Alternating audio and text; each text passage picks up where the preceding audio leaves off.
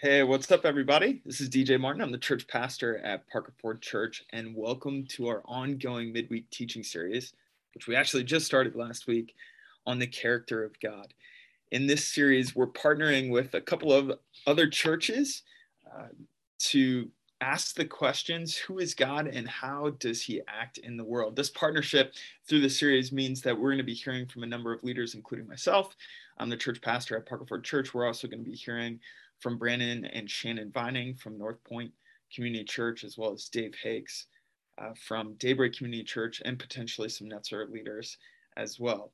Uh, the point of this series is to ask who is God and how does he act in the world? So, whether you're watching online or listening uh, through the podcast, it's great to have you with us as we explore this vital question.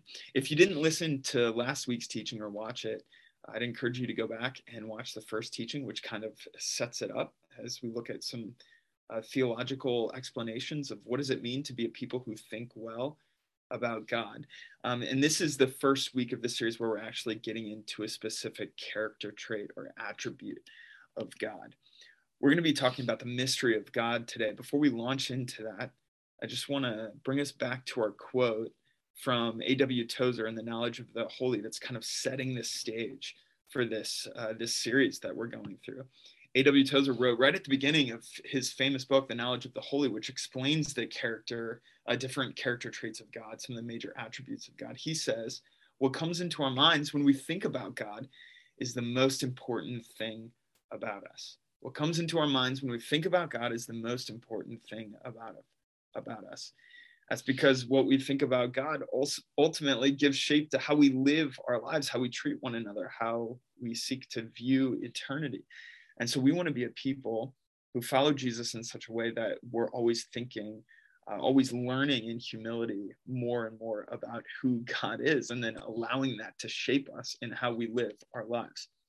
So, the character trait, the attribute of God that we're going to explore just for a few minutes together today is the mystery of God.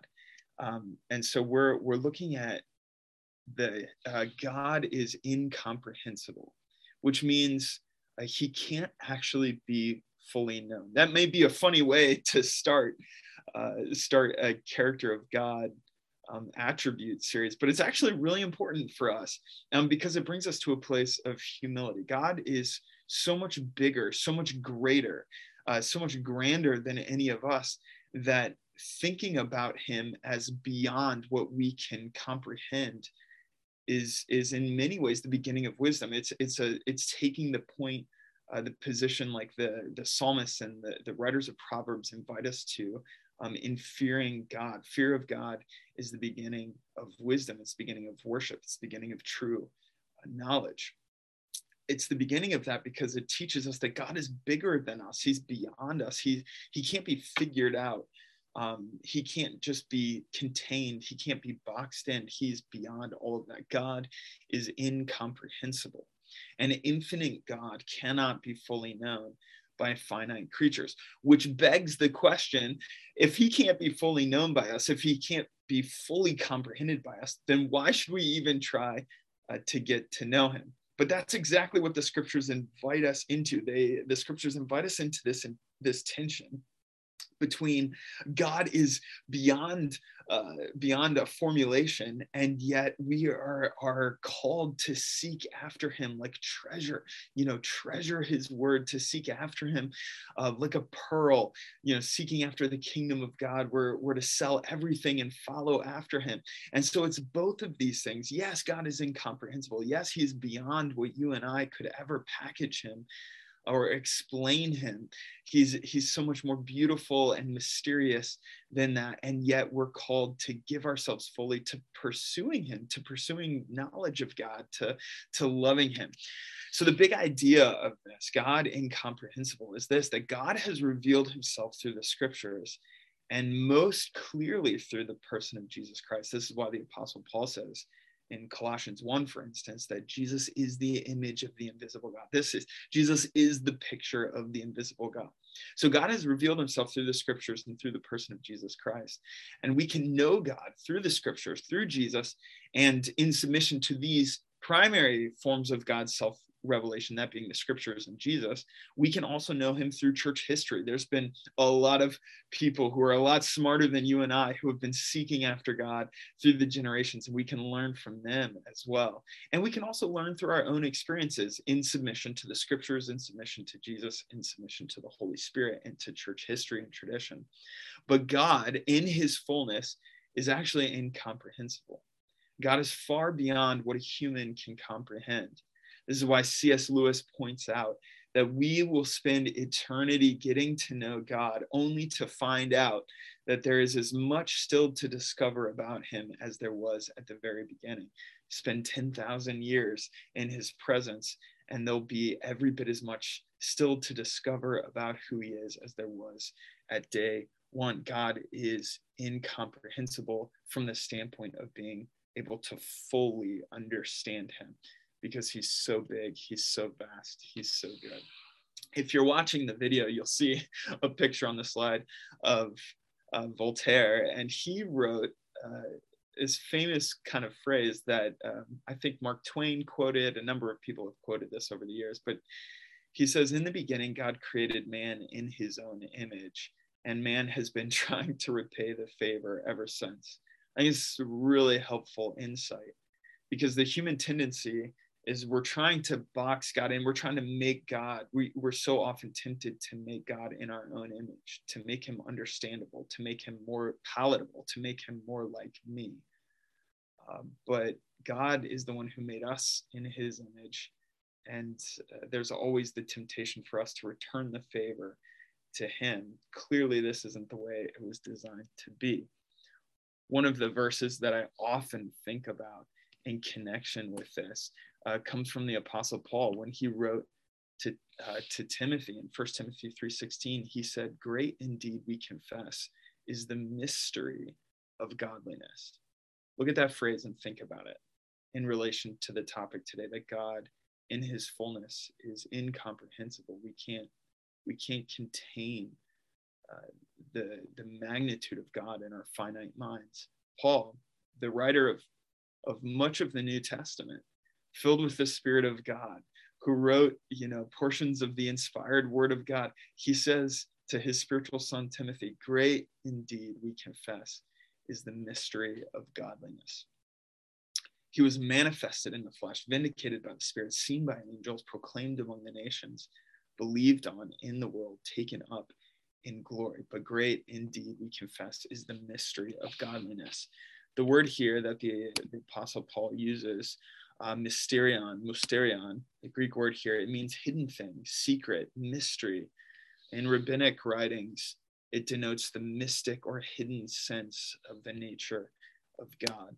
And so the Apostle Paul is, is saying just this that, that God is mystery but then he describes God. He says that he was manifested in the flesh, Jesus. He was vindicated by the Spirit, he's seen by angels. So what he wasn't saying was that God can't be known. It's that he's saying that God uh, can't be boxed in. He can't be nailed down uh, by us. God is beyond us. He makes us in his image, not the other way around. This, especially when I was uh, young in my faith and, and just really exploring God, this verse was uh, really encouraging to me. It's a verse that I've returned to over and over again as I've sought to grow in my understanding of who Jesus is, of who God is, that no matter how much I know, no matter how much I learn, or how many books I read, or how many podcasts I listen to, or how many classes I take, it's really important for me to understand this that even the apostle paul said great is the mystery of godliness. So it's a reminder towards humility. It's a reminder to understand that there's always going to be an opportunity to learn more about god that the beginning of wisdom is fear of god in his greatness and in my smallness to realize who he is and who i am how small i am how big he is who i am in light of who he is all of that is is trying to grasp at the mystery the grandeur the wonder, the magnificence, the the size, the magnitude, the the specialness of who God is. There is only one God, He alone. He is unique. He is unique in who He is. And yet He reveals Himself to us through Jesus and through the scriptures, which is amazing. Tozer, uh, at another point in in his work, The Knowledge of the Holy. He writes, The child philosopher and the religionist have all one question What is God like? At the outset, I must acknowledge that it cannot be answered except to say that God is not like anything. That is, he is not exactly like anything or anybody. This is this is speaking to the mystery of God. And so we have these these sort of uh, pictures in the scripture that are, trying to grasp what is God like? He's like a shepherd, or he's like the light of the world, or he's he's like uh, the salt that gives taste uh, to everything. He's he's like a mother caring for her children. He's like a mother hen wanting to gather uh, his chicklets. We have these similes, we have these these images, these metaphors that the scripture writers are grasping at to try to describe God, but but they're just pictures. They're just images to try to help us relate to him. God is not exactly like anything else. He is fully just himself. Everything else is a shadow of, of his attributes, not the other way around, because he's the source point, he's the creator of it all. Uh, he's the infinite one, all of creation, everything contained within creation is finite. And so he is uh, incomprehensible in that he's incomprehensibly greater and bigger than any of us or anything in the cosmos, anything in creation. And so, a few reflection questions as you take time to meditate on how big God is and his incomprehensibleness, if that's even a word.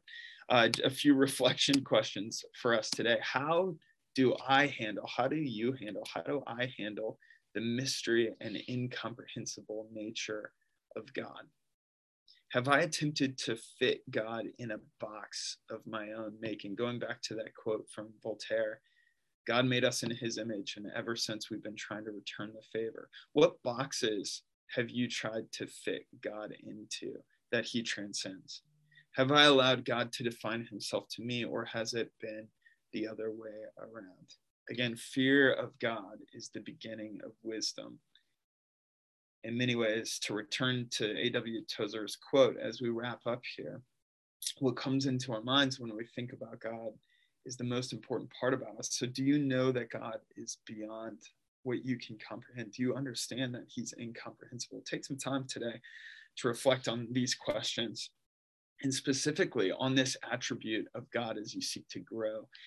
Uh, grow in your understanding of who He is and grow as an image bearer of God. Thanks so much for joining us today. Um, appreciate your time, and I hope that as we journey through more of the attributes of God, that you're challenged, that you're encouraged, and that we as a people of God um, in Southeast Pennsylvania or wherever you're at watching this or listening to this would continue to grow in our love and our understanding of who God is. Thanks again for joining us. Go with God. Have a great day.